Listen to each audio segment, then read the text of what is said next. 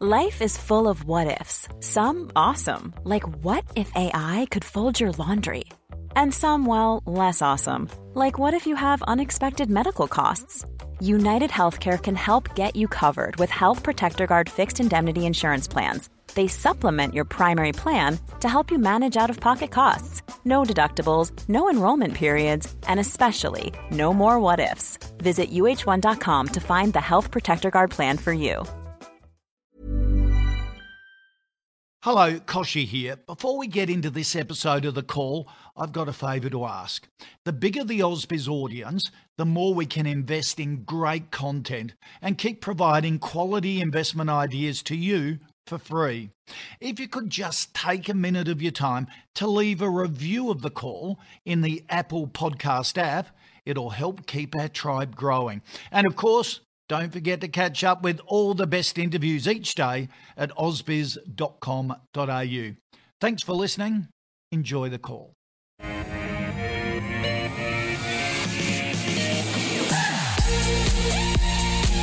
Hi, welcome to the PM on this uh, Monday afternoon here on AusBiz. We're broadcasting live from our Barangaroo studios in Sydney. Great to have your company for the next 60 minutes or so as we analyse 10 stocks that you want to, uh, you've suggested to us. I put them to uh, two experts.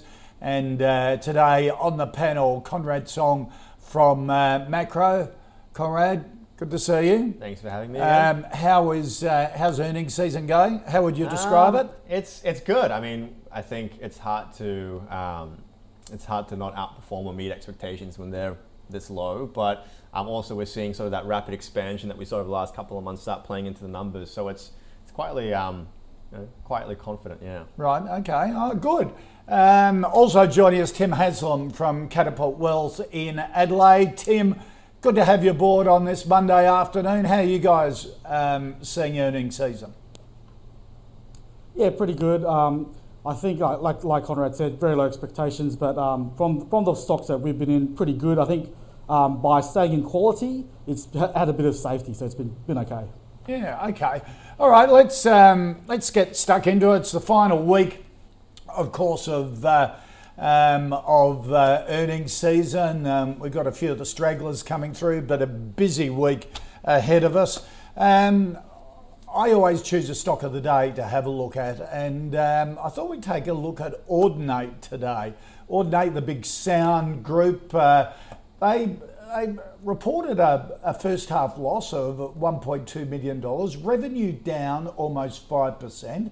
Um, EBITDA down 1.9%. They're not going to pay an interim dividend. But then you look at the chart of Audinate over the last 12 months, and um, Conrad, it's still been a pretty good performer. Of course, Audinate are in, uh, as the, name suggests, in the sound business. They're, it's a technology that's used for a lot of outdoor concerts and a lot of professional sound groups um, and gear um, recording studios and the like. What do you think of the result mm. and also the stock? Yeah, so um, the re- results were very much expected because they actually last month came out with unaudited results. They were pretty much bang in line with that. Um, and so you look at the share price today, it's up about 3% now. Um, so we like the stock. We would accumulate on any type of weakness. And, and I guess um, what we're taking away from it is firstly, they, so they're in that audio sort of side of the business, but it's both software and hardware. Yep. Um, and what you've seen them sort of do is sort of shift a lot of their business or revenues towards the software, um, naturally as sort of live sound events and things like that are, are taking a hit from COVID. Yep. Um, on top of that, um, if you take a look at sort of their, um, you know, their market, so they're 17 times um, the market adoption of their closest competitor. On top of that, all these sort of small players in the in the industry, um, you know, they're taking you know larger hits. I would say, obviously, just due to the size of the business. Um, than someone like Audinate. So um, they're they're an industry leader. They're, they're, going to cement that even further, I think, as mm. we start to see a shift. And, and I think this is what investors are pricing. And so they're going, okay, well, the results are pretty much in line. Why is it up 3%? Why are we buying it? It's because the catalyst here is that if we do move out of this COVID environment, we start to see that normalization. Their hardware component, which has been sort of struggling, although they've transitioned a lot of that, their, their business to software, it's going to improve. Right. Um, and so it's like, okay, they've done well with the software, and now when things do get better, which we're expecting, vaccines are coming out, they're rolling out. So um, that's that's going to be a good sign for Audin. And, and, and like I said, they're, they're leaders at the moment. That's only going to cement even further. Yeah. So, well run company, global company, Yeah. bit of a moat because they've got a dominant market share. Mm. So, you like the business. It's 863 at the moment. Mm. You're saying on any weakness, you'd look to accumulate. What's your definition of weakness? well, yeah. So there's there's many ways you can define weakness. I mean, you can run a valuation and say, okay, well, where's the share price or intrinsically compared to the, the current price? But then, um, I think what a lot of investors will sort of, I guess, look to do when it comes to a company that's sort of, I guess, trended upwards like this, Yep. they, they're going to use the technical analysis. Um, you are seeing sort of, um, you know, resistance levels being hit now, sort of at the 860 mark, as you saw previously, uh, sort of towards the back end of 2020. Um, and so if we do manage to see any pullback from here, from that resistance, that could be a good one. Um, also, if you put on the overlay of some of the indicators that we like to use at the firm, so any moving averages, um, so the key ones that we use, or any um, the, the relative strength index. So that's a good one for investors to look out for. It kind of pegs how sort of overbought or oversold they are based on Oh, what the yeah. reading is. Yeah, yeah. So a couple of things, but um, look, obviously, just so, if you're, what would you look if it got closer to eight bucks? You'd see From, from a pricing standpoint, just looking at it here without any of the technical charting overlay, um, you know, really you're probably looking at just a bit of a pullback from that resistance level that we're at now.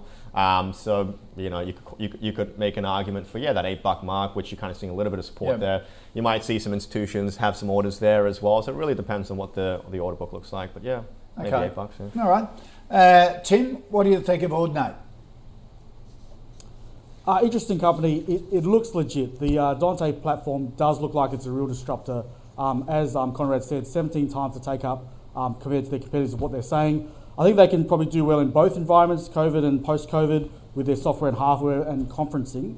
Um, the results were, were slightly um, good uh, in terms of their revenue of 14.8 million. Uh, it looks like consensus is they're expecting 30 million for the year, and so that's online. And it looks like profit was slightly ahead uh, of what was expected. Uh, sorry, the, the revenue was slightly ahead of what was expected. So for us, um, it does seem like there's there's a huge market they could penetrate into, and if they can keep this going, then it could be a good one. Um, the problem is that on a market cap of 630 million with a 30 mil rev, that's at 21 times. So that, that's that's pretty high. It is being valued like a tech company. So it just depends on if they can keep doing this, if they can keep the growth rate up. So um, plenty of cash, $66 million of cash. Um, the burn rate's not too bad because some of their cash was in TD, so you don't count that. So it looks like a good company. I'd, I'd probably say hold. Um, like Conrad said, you buy it on weakness, but it, is, it is looking a little bit expensive. Okay. Excuse me, Tim. Just just following on because uh, Conrad was saying they released unaudited results early, got got the information into the market. Is that a tick from you? Is that a good thing for companies to do? Yeah, I, I think so. I think I think it, it just it just depends on what the consensus is, and sometimes you know if the analyst gets the consensus wrong, well, that's not the company's fault. But it is nice to see that, and they that they're on track. So um, I would say that I think I think a lot of investors appreciate it. So I think it's fine. But um, I think we understand the high Australian dollar stuff's going to affect that stuff. So a lot of it was priced in. So I think it's okay. Okay. All right. Let's get into the uh, the stocks that you've asked us to have a look at. And Tim, Damien wants a view on Downer EDI, um, Australia's biggest road builder. Um, it's uh, in uh, transport, utilities, engineering, construction, basically infrastructure. Uh, employs 52,000 people. It's massive, isn't it? Across more than 300 sites. What do you think of, of Downer, particularly as governments plough more, more money into infrastructure to, to restart the economy? Look, we generally don't like these engineering services type companies. They're, they're generally low quality. The, the problem is they, they don't really control their revenue very much. And they've got tendering problems. So, um, of the three big companies, um, Monadelphous, Wally Parsons, and Downer, we'd probably have Downer at the bottom of the list. Um, essentially, they are at the mercy of companies like BHP, Rio, and Lendlease, and all these companies. And they, their revenue stream is like, a, like an HR company. They essentially hire staff when they're needed and fire them when they're not needed. So um, for us, for an engineering services type company, it probably does have price upside from here. So obviously we've got a mining boom, exploration, capital expenditure, earthworks, all that stuff, sort of stuff they'll benefit from. But on a P of 17 times, it's it's probably looking pretty valued, and it's always going to look a bit funny. Um, you know, it doesn't really have many assets, so it, it can borrow against, so hence its debt is low. Yeah. Um, but we would say probably avoid. So for us, it's a hold. There is upside on it, but it, it's risky. Okay, uh, who's your preference in the sector? Probably, um, probably Monadelphous, right. but uh, probably none of them. I would say. Okay, all right. Conrad? Um, I think Tim, Tim, brings up a, a good point there. Um, you know, it's a business that kind of has a, a limited ability to control their revenues. But um, so if you take a look at their results, they, so they beat expectations. Uh, however, they, they did have a 10% decline um, in um, their total revenues, and that was from the referrals, uh, sorry, deferrals uh, in the contracts uh, in utilities and facility sector. Um, again, COVID related, and, and, like Tim mentioned, it's, it's obviously very difficult to, to control that. Um, we are, however, seeing that they are, I think, trying to take a little bit more control. So they've shifted now uh, or transition into the uh, urban services sort of division.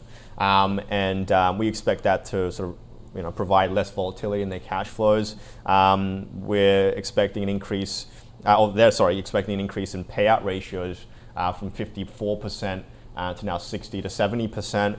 Um, and they've also got new contracts that they're winning. Their ongoing contracts uh, are doing quite well with options to extend until the end of the decade. Um, and so, from a risk management standpoint, it seems like management are making the right decisions, shifting and, and sort of adapting to the market. Um, so yeah, to, for us, we, we actually don't mind it. We would we would slowly accumulate this one. Yeah. Oh, okay. Yeah. All right. So a buy from you mm. at the, these levels. Yeah. All right. Thank you for that suggestion, Damien. Uh, now, Conrad, Mark wants a view on Origin. Yeah. Now, wow. Uh, yeah. This is a company that, boy, is up against it at the moment. Electricity profits down 250 to 290 million dollars, more than predicted guidance. Uh, natural gas profit uh, down about 200 million as well. Mm. Um, they're saying COVID has affected it, uh, weather patterns uh, brought on by La Nina, and um, also they're even saying they've got a challenging uh, financial year 2022 ahead of it. Yeah. Um, this is a company that's been hit by everything. Mm.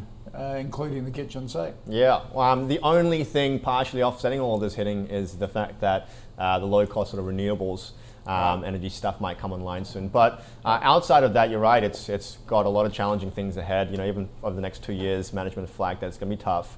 Um, their demand in gas, for example, is down five to ten percent.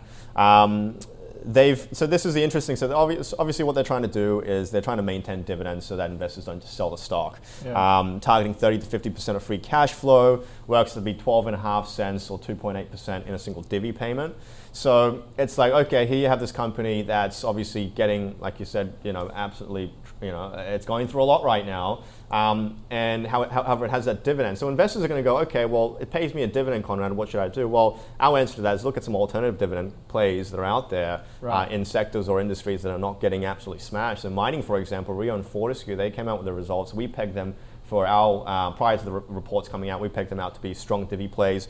Rio pays out 6%, FMG approximately 8%. That's in one payment. Right. Um, so in a single payment, they're gonna they're gonna do a hell of a lot more, I think, than, than Origin will on the dividend right. front. And um, you're not sort of facing all these you know headwinds um, from an economic standpoint. So. Yeah.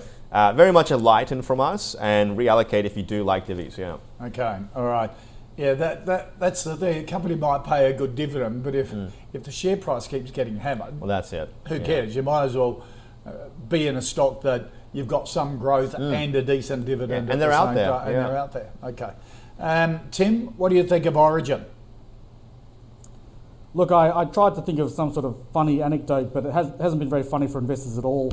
Um, absolutely smashed uh, we would say it, it's too late to sell at this point. So, uh, like you said, the, the very weak summer this year has really hurt them. They've got the government bullying them. They're trying to wind back the coal-fired power plants, trying to boost renewables, and that's just really stumping any sort of rallies, that uncertainty and, and the bullying that essentially the government's doing. You've got increased take up of solar panels, which is also hurting their margins. Um, everything's hitting them at the worst time possible. And, and like I said, dividends aren't the be all and end all. It, it, it, it does look like it could be a bit of a value trap. For us, we would say, look, avoid this whole sector, but it's a hold. But at some point in time, at some point in time, they've got to hit maximum pain, and it's got to be it's got to be kind of close to that level. So um, right. we would say just be very careful. This this whole industry has been smashed. Yeah. So so your rationale is if you're there, you sort of stick with it because you're at the absolute absolute bottom. Is that right? Yeah, if you've got the time to hold, I would say right. um, it, it, would be very it would be a tough argument to, to sell at this point in time. But yeah. not, neither are we saying buy it either. So right. it, it yeah. probably does have the potential for a bit of a rally, but it, it's not looking good. Okay. All right. Um, thank you for that, Mark. Um, tough time for, for Origin all round at the moment, and I can't believe Conrad said the um, uh, the low cost renewables. Mm will be coming on soon. It was only, what, two years ago, the federal, the federal government yeah. was saying, oh, renewables are too expensive, yeah. um, will never be cheap. And yeah. how wrong they've been proved. Yeah. Remember they, they've they been wrong came, a few times before, yeah. they, they came the South Australian government for the yeah. battery, yeah, exactly. the Tesla battery, and now yeah. it's being expanded and it's been a godsend. Tw- Twiggy's leading the way as well. So yes, exactly. Yeah, we've got and some got the hydrogen area and yeah. the whole lot. It's a very exciting area.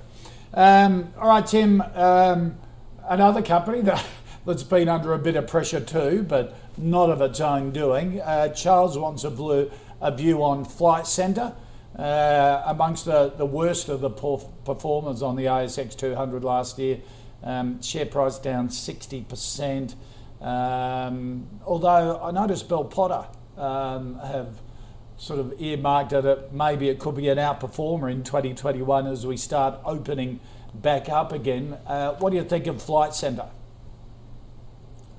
For, for a while there, it was looking exciting for a rotation play. Um, yeah. But I think, I think the problem is that the mutated COVID virus has just blown that out of the water. We've seen state governments just being absolutely um, stringent on their border restrictions. And when they capital raised last year, their expectations was that things were going to start to get back to normal by June this year, and that yep. just seems very, very unlikely. Um, that being said, we think their balance sheet is okay. They shouldn't need to capital raise. But out of the three big players, Webjet, um, Corporate Travel, and um, Flight Centre, we'd probably put Flight Centre as the riskiest one. Mm-hmm. That being said, there's probably the most price upside. Webjet doesn't look actually that cheap when you factor in the, the capital raise that's already done. Um, Sydney airports, 60% of their volumes are domestic travel in New Zealand. So the, once the domestic stuff comes back, yeah, it, it, should be okay. But the consensus is that this year, obviously, a loss. Um, next year, a small profit, probably be on a P around 41 um, times in FY22. So it, there, there should be some good news coming down the tracks. Very good management team. They rationalised costs very quickly. They got on that. But those physical leases on their bricks and mortar shops, that, that's what's really the worry and concern. So for us, it's a hold just because it's not yet. At some point in time, yes, this will be an interesting buy, but for us, just, just let's wait mm. six months and see how it goes. Okay, but, but uh, you were saying of the three, this is the riskiest. So you would, you would rank Webjet and corporate travel above Flight Centre for a reopening play? Yeah, I, th- I think Webjet is just basically a website so they can retain their margins for the most part. Right. And I do believe in the corporate travel argument that the corporate travel will return. People, the people who don't do face-to-face meetings will um, will be basically disadvantaged by the people who do. So it's just that last piece of the puzzle, um, okay. and, and the costs associated with it. That, that's just adding a little extra risk. All right, Conrad, what do you think of Flight Centre? Of course. Um, uh, the founder is still very much involved and mm-hmm. leading the way, re engineering the business. mm-hmm. They've closed a huge number of um, store bricks yep. and mortar outlets, haven't they? Yeah, um, they need to do more really um, because so so flight centers um, and so similar rationale that Tim had with the Origin one, we were a little bit more okay. Well, there's probably alternatives there, so we can lighten it. But this is the one where it's like okay, like you just can't sell here, right? So it's right. a hold, um, and um, if, if you sort of break down sort of what's happened, so 75% decline since COVID, uh, uh, from COVID, and then sort of had a bounce back at sort of roughly about 60% pre-COVID levels. Um, they raised 400 mil, um, and they've used 100 of that to pay off existing debt, and 300 has gone to extending the runway. So that runway actually ends at FY22, uh, end of FY22. So um, you think about that, and, and obviously what Tim said in regards to sort of what the expectations of things opening up are. Okay, well that's not very long. Um, and um, you know the, the, the, main sort of composition of their business uh, revenue-wise, so it's 49% leisure, travel. So, uh, and, and, and 70% of that comes from international travel. So it has to right. be international borders opening. Um, and then the other side is, is the business travel. Now, if you're going to, unless you've got an exemption granted for you, you can't really use that. So um, that's going to be a concern. Also, just on a side note, um, consumer behavior in terms of people working on Zoom meetings now, um, that's become, a, a, I think, a, per, a permanent shift. Um, maybe not you know aggressively, but marginally. Even when things open, I think we're going to start to see that revenue be hit even moving forward from the commercial side of travel. Um, so we, we, bring up Webjet, and Webjet is, um, like Tim mentioned, you know, low, low overheads. Um, so yeah, you know, they don't rent, pay too much rent and, and wages and things like that. Um, and their runway is 60 months right? Yeah. And so, you know, you've got sort of these, these two businesses that are, you know, sort of primed for that recovery play as it moves, you know, as we do see international travel open up, you know, one day. The question is like, well, how long do we have to wait? Well, Flight Centre doesn't have too long, whereas Webjet, you've got about five years. So, right.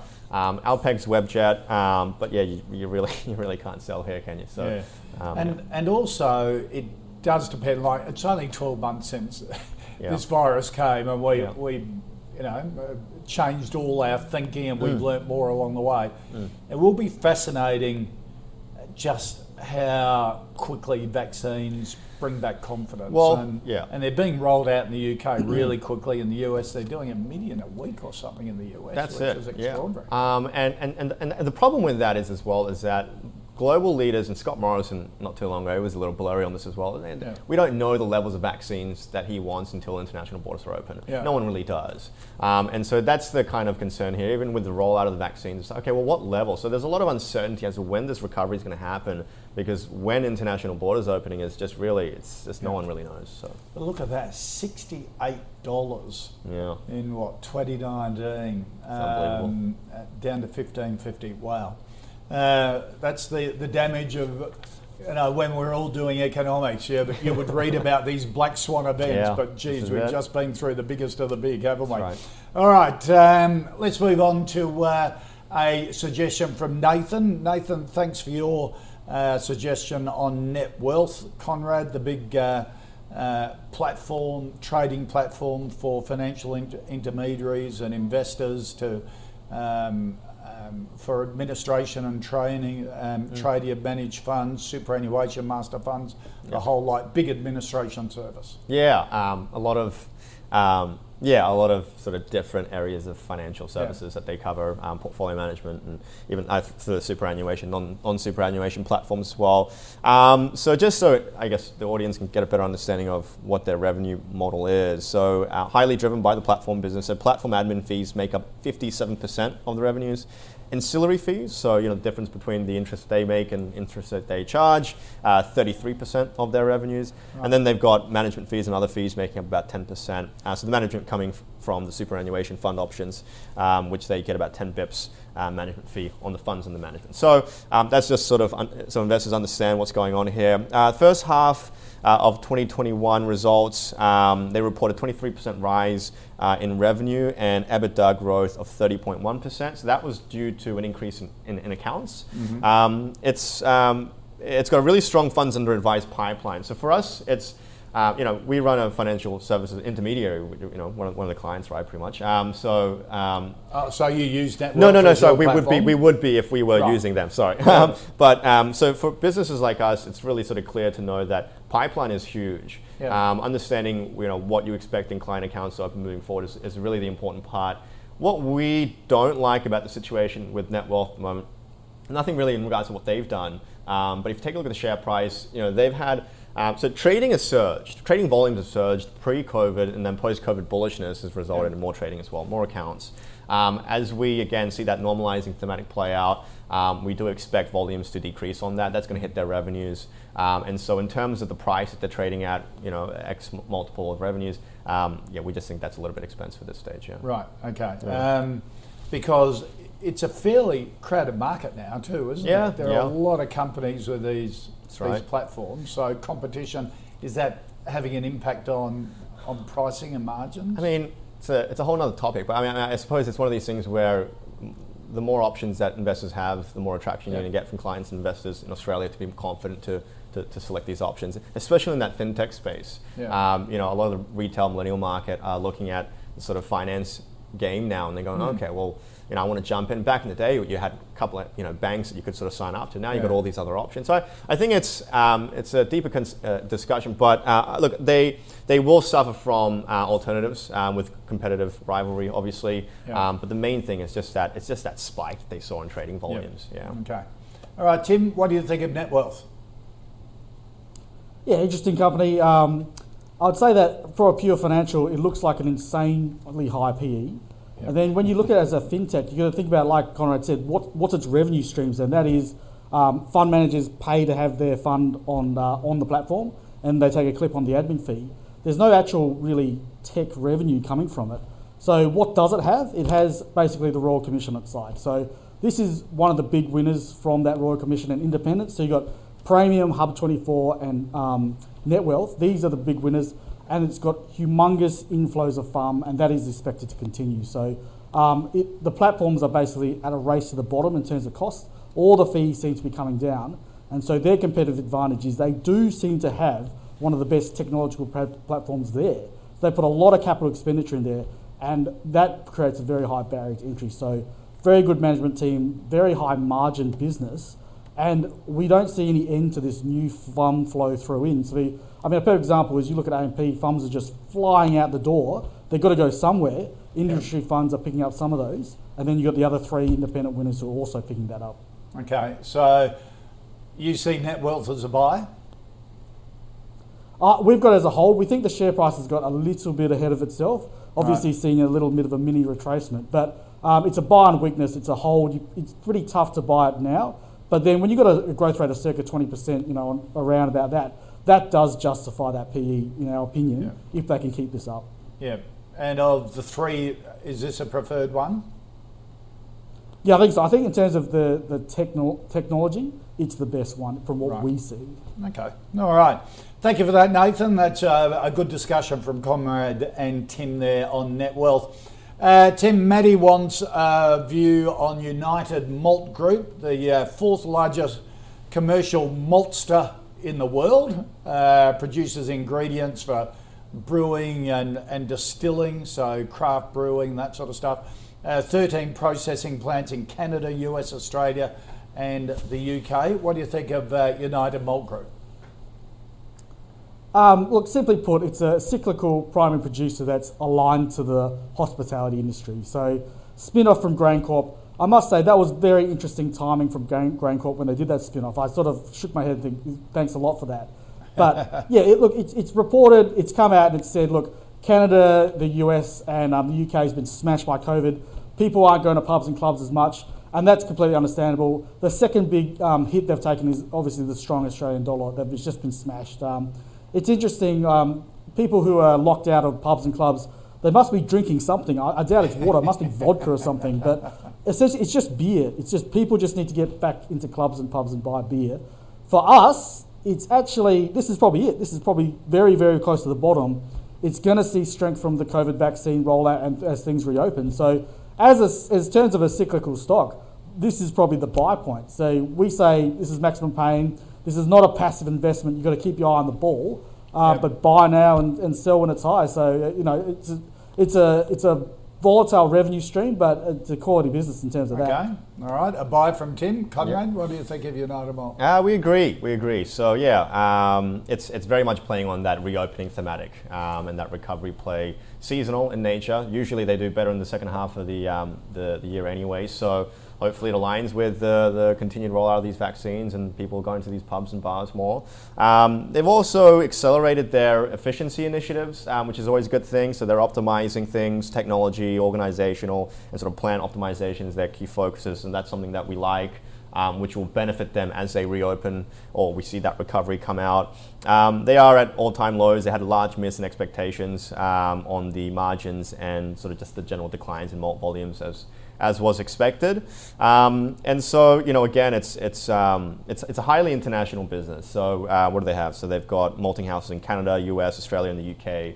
Um, so naturally, it's it's going to be highly correlated with that, just right. global recovery. So. Um, yeah, we, we, we, we haven't accumulated on it. It's pretty weak uh, in terms of the, the price where it is now. So, um, you know, buy now, sell later. yeah, yeah. yeah. Uh, which is interesting because everybody sort of looks at the travel companies for reopening mm. thematics mm. and stuff like that. Mm. Here's one that's probably running under the radar yeah, exactly. of a lot of investors. Yeah. Um, just don't understand the implications. Yeah, that's right. And um, I, I, think one of the one of the concerns is is that it is quite seasonal, and hopefully that doesn't impact it. But like I said, you know, we usually see um, stronger figures uh, in the second half of the year with them anyway. So right. this is not, not even their, their strong years, um, okay. strong part of the year. So all right. Yeah. So uh, a yes from both Conrad and Tim on un, on United Malt.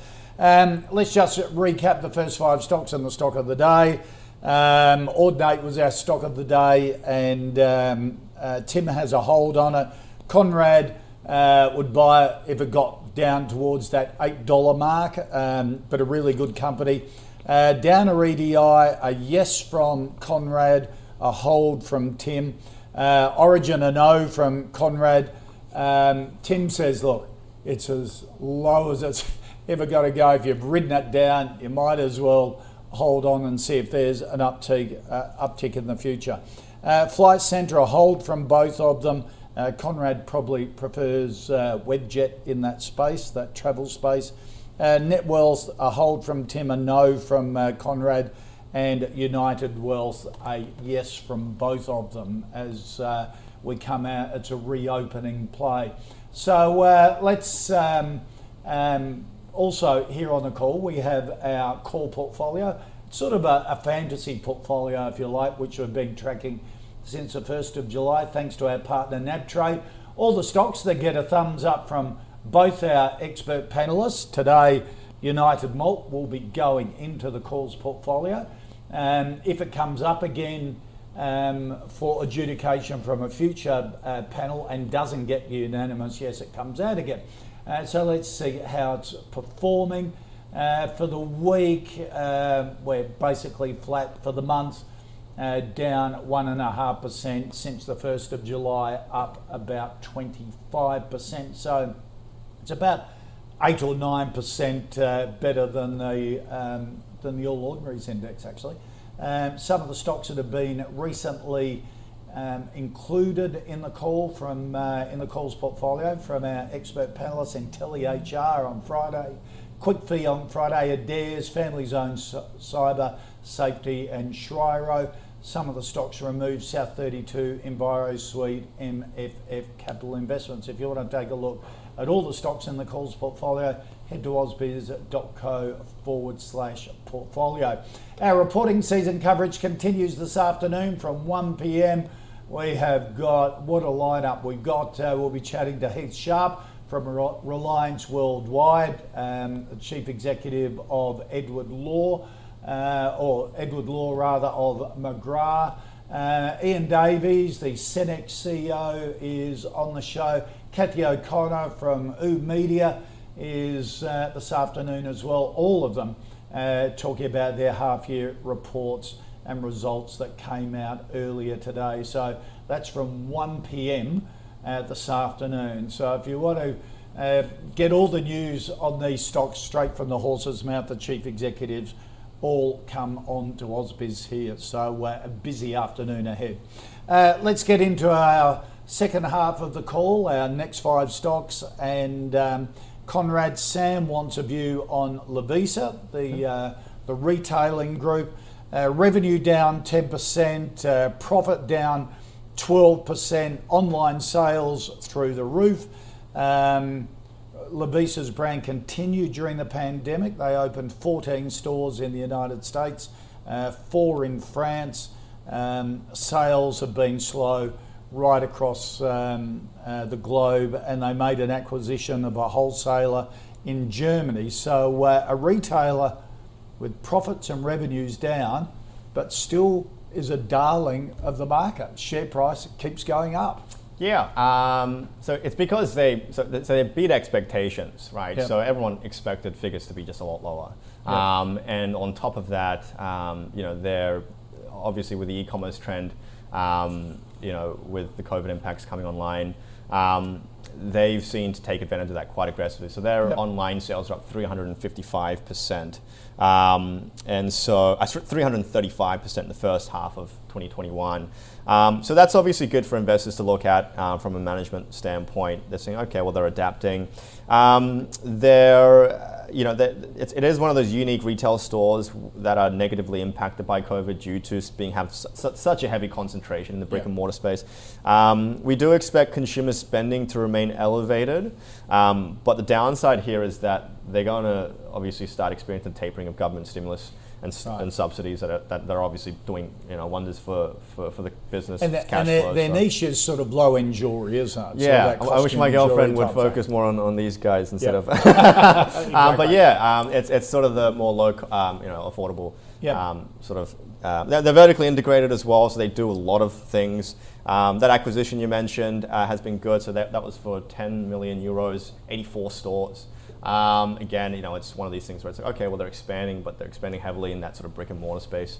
Um, but the good thing is um, they're beating expectations. Um, they're and, and, and they've got that online sort of trend really um, sort of that they're taking advantage of, and so that's what that's what this is all about. So um, you know, moving forward, uh, we'd probably just say it's a hold at this stage. We're not sort Right. of too excited about it, um, but um, but it, it you know it's it's obviously Yeah. Going to potentially just trend um, as we start moving out of this COVID environment too. So. All right, uh, Tim. Uh, everybody, markets love the management of this business, don't they? And they love the board. Brett Blundy is sort of one of those sort of retailing gurus that um, has sort of the Midas touch, and he's behind this. Yeah, I, I think um, um, Conrad basically covered it. Um, they've benefited from stimulus spending. Um, essentially, cheap and nasty jewelry. You, you look at the Premier, for example, in tough retail conditions, companies that are in that lower end of the market um, can do quite well. And that being said, when conditions improve, they can continue doing well. I mean, I'd argue, you know, who's been buying jewelry at this time? Is it people just looking in the mirror and having party with their cats at home? But uh, look, if you're going to play in the retail space, which is very tough, you want one of the strong brands, and, and like you said, it is a darling. Um, so it's just well positioned. I think I think being either on the very cheap end of the market or very high quality brands are the winners, and the Yeah. middle guys are really struggling at the moment. So it was just a bit of luck. Um, I would say if you look at the chart, essentially the market's clearly looking through already forward. Um, it, it, we've got it as a hold as well, um, but if this is if you're going to play the retail space, and then yes, a, a brand like Lovisa is good. Other than that, it is probably a little bit higher risk than we would like, or we Right. would probably avoid this sector. But it, it's a hold. It, it's and I must say, sorry, if you have Lovisa at home, um, it's not cheap and nasty. I don't know what I'm talking about. It, it's very nice. You know. Tell my girlfriend that. Yeah. Yeah, yeah. But, but also, it's got that. uh, It was explained to me that this wonderful niche where, you know, it's a bit of jewelry. Um, it doesn't cost the earth. It's a bit of re- a reward for a lot of its customers who work hard or, you know, trying to get through a pandemic, and um, it's. It, it just suits that market down to the ground. It's, it's sort of like the old um, lipstick gauge, you Yeah. know, during tough times. Everyone wants affordable rewards to keep going and make life a bit better. We need So- something. We need yeah, something. yeah, exactly. um, Tim, we're going from uh, we're going from pimping your jewellery to pimping your four-wheel drive now. Uh, Mario wants a, a view on ARB Corporation, uh, Australia's largest manufacturer and distributor of uh, 4x4 accessories, uh, everything from bull bars to canopy, canopies. If you want to pimp your four-wheel drive, you go to ARB. Uh, started in, I didn't realise this, started in 1975 by Anthony Ronald Brown, and that's his initials are the name of the company. Um, now they export to over 100, 100 countries, and uh, share price has gone through the roof in the last 12 months. Tim, what do you think of ARB? Yeah, that's one of the most interesting things. Obviously, we've never lived through a pandemic before, but the consumer spending habits has been so interesting to us. Um, yep. You look at the chart, absolutely shot through the roof. If you if you already held this, then congratulations, you've done very well. Um, essentially, like you said, it's like 80 countries. They're selling, um, manufacturing and selling um, parts. Um, they've got a lot of good things going for them. So essentially, you've got, you've got a, a mining boom. Um, you know, yep. you've got the cashed up bogans um, or, or, you know, instead of you know doing whatever, going overseas, they're they're putting fancy bull bars and, and sparkly new roof racks on their cars. So yep. um, we've seen this the the car market just explode. Like there's a guy at our office who basically trades cars. He buys cars that are undervalued and, and sells them on and has been making a packet. So it's been amazing. And when you also have housing prices being strong, which is obviously very linked to, to car sales as well, yep. there's been a lot of good stuff going on here. Um, the Toyota Hilux was one of the strongest sellers, I think, in Australia. Um, I would say, at the end of the day, the bottom line is in a post COVID world, when you can go to Bali and overseas instead of spending at home, does this trajectory continue on? And we think probably at some point there's going to be rotation out. You know, it, right. it has been so strong, but it can't keep this up. Um, we say, look, take your money and run. At a 35 times PE, it does look very, very fully valued. I mean, ARB kind of always looks fully valued. But for us, um, make sure you keep some money aside for the tax man, but you enjoy your gains. Hmm. We've got to sell on it. Okay. All right, Conrad? Um, very much agree. Um, very much agree. So they've had, I mean, in, in the short term, um, they've taken advantage of the fact that domestic travel's increased. Uh, obviously, that's done wonders for them. Um, if you take a look at their actual sort of end sort of their figures, um, they're at, sort of at the top end of the guidance. Um, you know, growth in in income uh, outpacing the sort of uh, sales growth, which is always good. So NPAT up 113.5%, revenues up 21.6% uh, compared to the um, uh, the PCP. Um, and so yeah, it just really comes down to that rotation, uh, whether they're going to keep this up. I, I, don't think management expect that either. So they've got dividend payout ratios reduced. Uh, to 43%, well below their historical payout ratio of 53 to 58%, um, and that's over the last five years. And the concern for us is that they just don't have any plans. I mean, well, they might, but they're not telling us. So there's a very, right. it's, it's, a lot of lack of transparency here. So the only disclosure um, that we could see given um, is a so quote unquote exciting uh, long-term development projects um, that will provide growth opportunities. And so that's probably that's probably just a fancy way of saying you know we're just going to ride this till it till it dies out, and then we'll see how that goes. But that normalization is going to quickly take effect um, as we see international travel uh, open up. But it's you know the, the question is when that's going to happen. So do they have more of this upside moving forward? Yeah, maybe. So so you uh, take it's a whole, you take profits on it. I mean, well. it's a, it's it's it's a hold and, and lighten kind of for us at this right. stage. Really, I mean, you know, the the short term outlook is still pretty good. Um, we don't expect international borders to open up anytime soon. So. Yeah. You could continue riding it, but it just depends on what the investors uh, expect moving forward. And and I think um, I think Tim makes a good yeah. point. If you've been in this stock, you know, sort of wow. as it happened, you know, you've done very well. So, you know, relative, you could probably yeah. look to dump it out then, I suppose. Yeah. Sort of bubbled along for years at around that, that yeah. $20 mark and has shot the lights out. All right, uh, there you go, Mario. That's the view uh, from both Tim and Conrad on ARB. Um, Conrad Luke wants a view on A2 Milk, whose share price hasn't gone in the same direction as ARB over the last 12 months. It's uh, had um, fairly big decreases.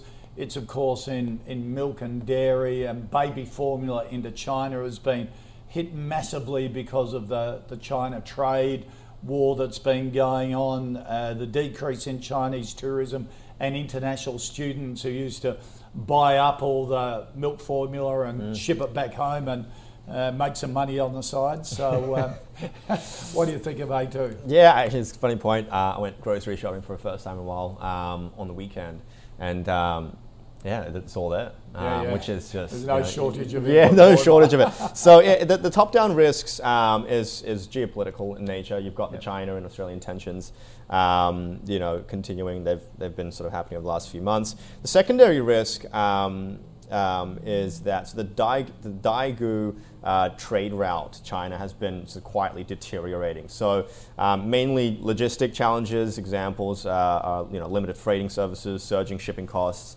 uh, extended customs clearance times. Yep. Um, but so the know, Daigou's to give people hear the term don't know what they are.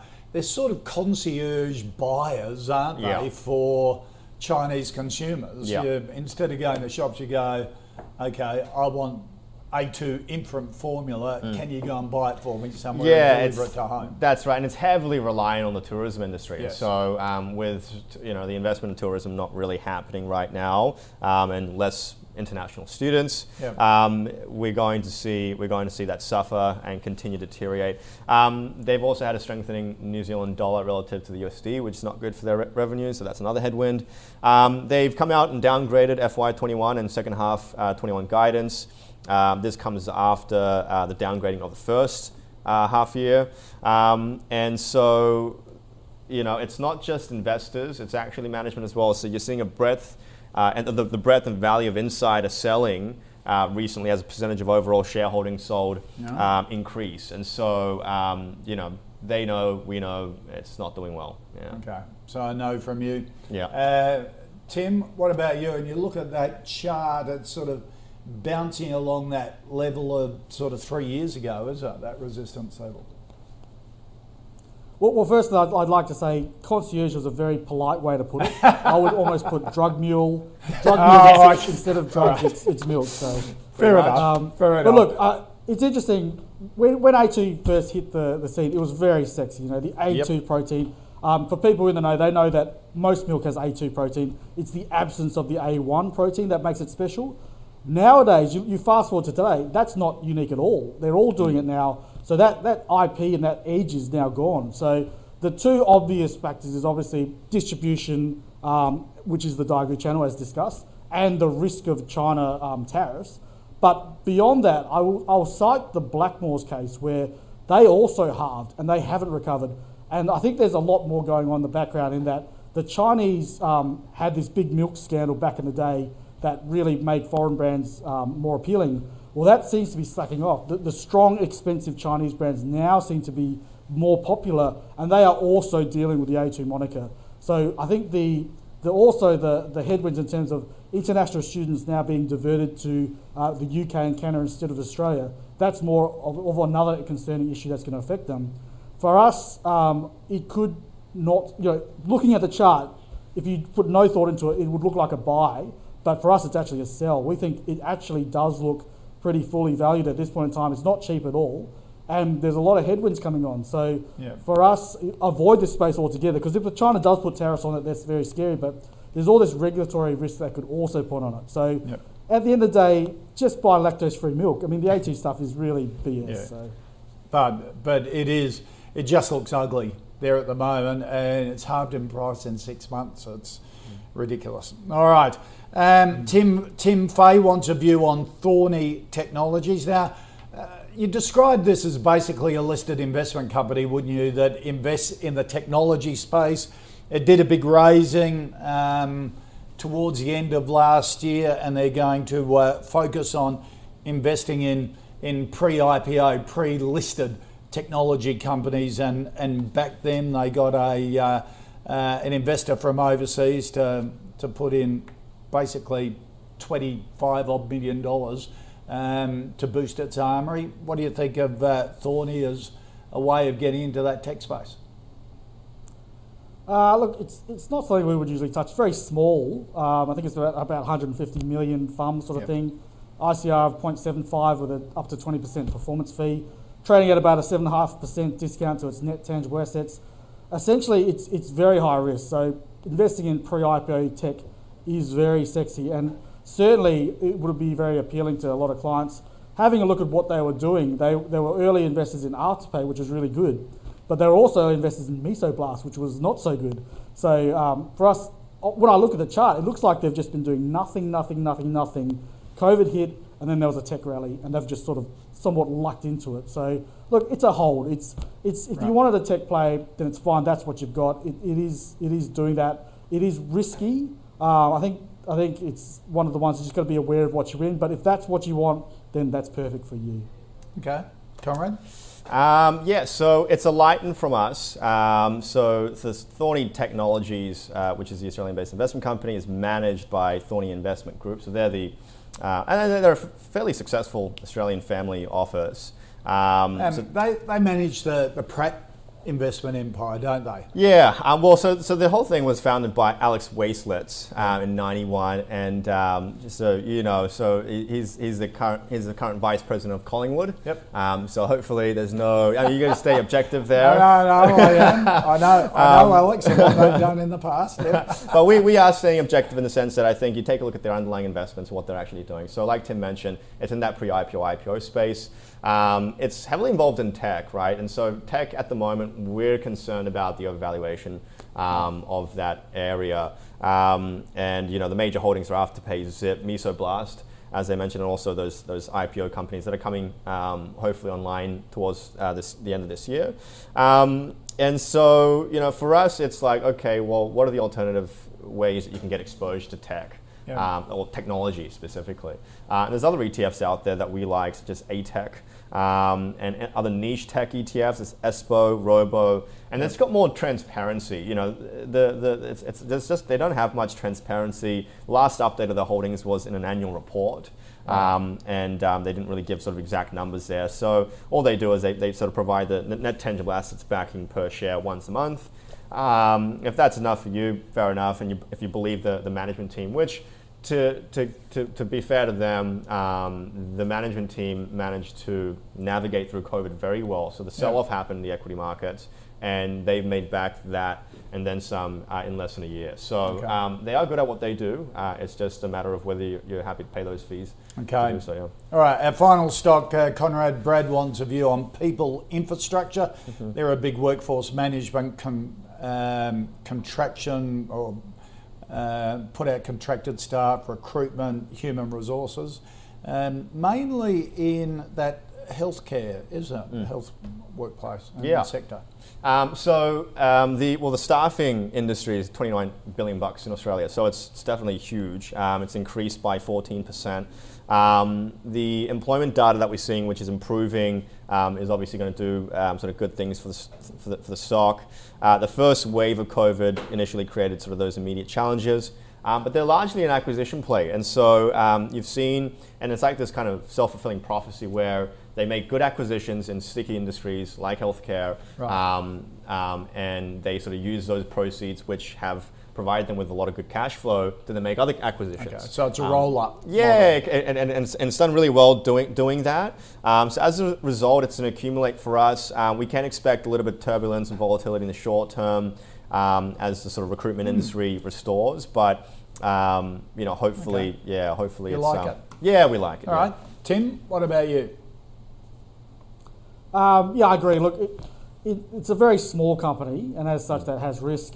I would say that the uh, the labour markets, employment um, industry, it, it does have a lot of upside from here because uh, it's coming off such a low base. But just looking at the price chart, it looks like you've missed the boat. It's already rallied. It's already come back a lot. Uh, I'd say you know the balance sheet looks fine. Uh, um, its um, price to book looks a little bit expensive at a P at a 23. That's looking pretty pricey. So for us, it's probably a hold. Um, but just you got to remember with companies like these, it's not the return you're looking for; it's the risk-adjusted return. So it has to really, really shine to have a place in your portfolio. Um, Okay. uh, all this small cap stuff. I mean, it looks like, especially in this space, there's probably more exciting places to be right now. Okay. All right. Let's just recap our final five stocks. Lovisa, a hold from both uh, Conrad and Tim. ARB, take your profits. You've had a wonderful run up. Uh, A2 Milk, a no. Um, Thorney Tech, um, small. Uh, Tim says if you're in it, probably a hole. Conrad uh, would prefer an ETF, ATEC or Robo um, ETFs, and people infrastructure a yes from uh, Conrad, a no from Tim. Uh, Conrad Song from Maqro, good to see you, mate. Thank you for coming in. Thanks for having me. Uh, Tim Haselum from God's Own Country, Adelaide, with Catapult Wealth. Mate, good to see you. See you soon. Thanks for having us, guys. All right, now if uh, you have a stock that you want us to take a look at, put to our expert panel, just flick us an email, the call at ausbiz.com.au or tweet us using the at ausbiztv handle. Uh, for all the stocks in the calls portfolio, you can have a look at them at ausbiz.co forward slash portfolio. Uh, are you looking for your next investment? Startup Daily Show brings you the very latest from the startup and scale up venture capital type sector. Uh, the team are going to be uh, joined by the chief executive of Butn, uh, Rael Ross, as he completes a pre IPO funding round, and uh, he will explain all about it from 2 p.m. on the Startup Daily Show this afternoon. So, a lot happening. We've got so many chief executives coming up uh, as we analyse their results because it is the end of the earnings season. You'll see them all here on AusBiz. So, all of that and a whole lot more coming up. Don't go away.